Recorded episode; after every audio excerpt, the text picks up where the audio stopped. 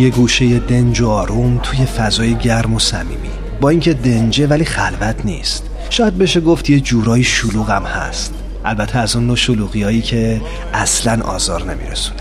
همه سرشون تو کار خودشونه، کسی مزاحم کسی دیگه نمیشه، یکی مشغول مطالعه است، یکی داره با هندزفریش موسیقی مورد علاقه شو گوش میده.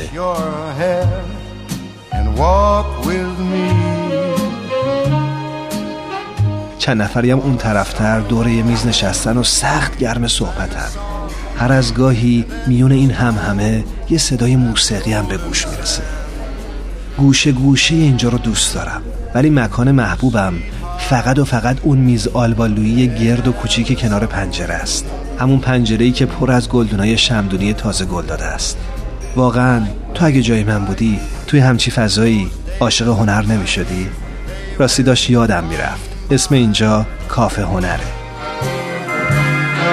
The world was new beneath a blue umbrella sky.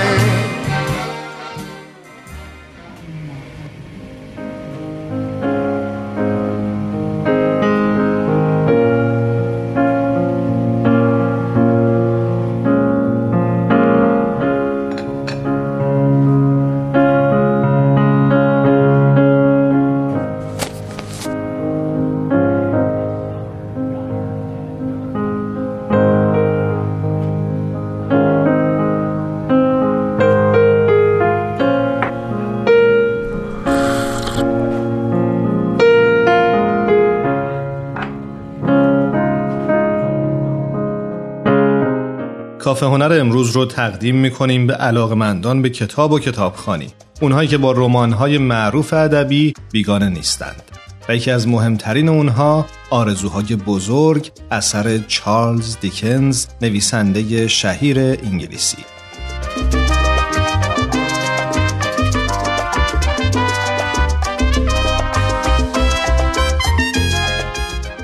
گفته شده آرزوهای بزرگ ابتدا به صورت داستان دنباله‌دار از دسامبر هزار و هشتصد و شصت میلادی تا اوت هزار و هشتصد و شصت و یک میلادی در هفته‌نامه‌ای به چاپ رسید. آرزوهای بزرگ داستان زندگی مردی به نام پیپ از سن هفت سالگی تا سی و چند سالگیه. پیپ داستانهایی رو برای ما تعریف میکنه که سبب شکلگیری شخصیت فعلی اون شده. او در این راه با افراد بسیاری آشنا میشه، در زندگی و تصمیمات او نقش مهمی رو ایفا میکنند.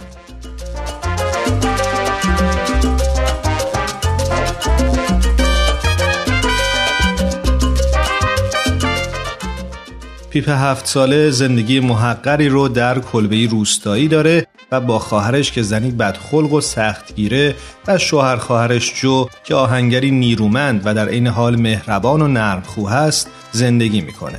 روزی برای سر زدن به قبر پدر و مادرش به گورستان میره و به طور اتفاقی به یک زندانی فراری محکوم به اعمال شاقه به نام مگویچ روبرو میشه. زندانی داستانی ترسناک برای کودک سراهم میکنه تا به این وسیله بتونه غذایی برای رفع گرسنگیش به دست بیاره و همینطور سوهانی برای رهایی از قول و زنجیری که به دست و پاش بسته شده. پیپ هم از روی ناچاری و به خاطر دلرحمی به اون کمک میکنه.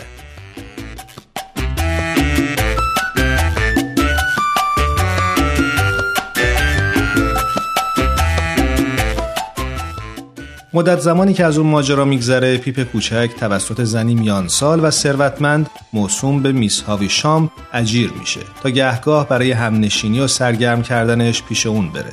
خانم هاویشام که در گذشته دور و به هنگام عروسی همسرشون رو ترک کرده، حالا به همین علت تبدیل به زنی دلسرد و انتقامجو شده. او استلا، دخترکی زیبا اما گستاخ و مغرور، رو به فرزندی پذیرفته تا بهش آموزش بده که چطور دل مردان رو بشکنه و اونها رو به بازی بگیره تا بلکه اینجوری از مردان انتقام بگیره. پیپ کوچک در اون خونه به استلا دل میبنده و تحت تأثیر توهین‌ها و آزارهای دخترک نخستین آرزوهاش نقش میگیره.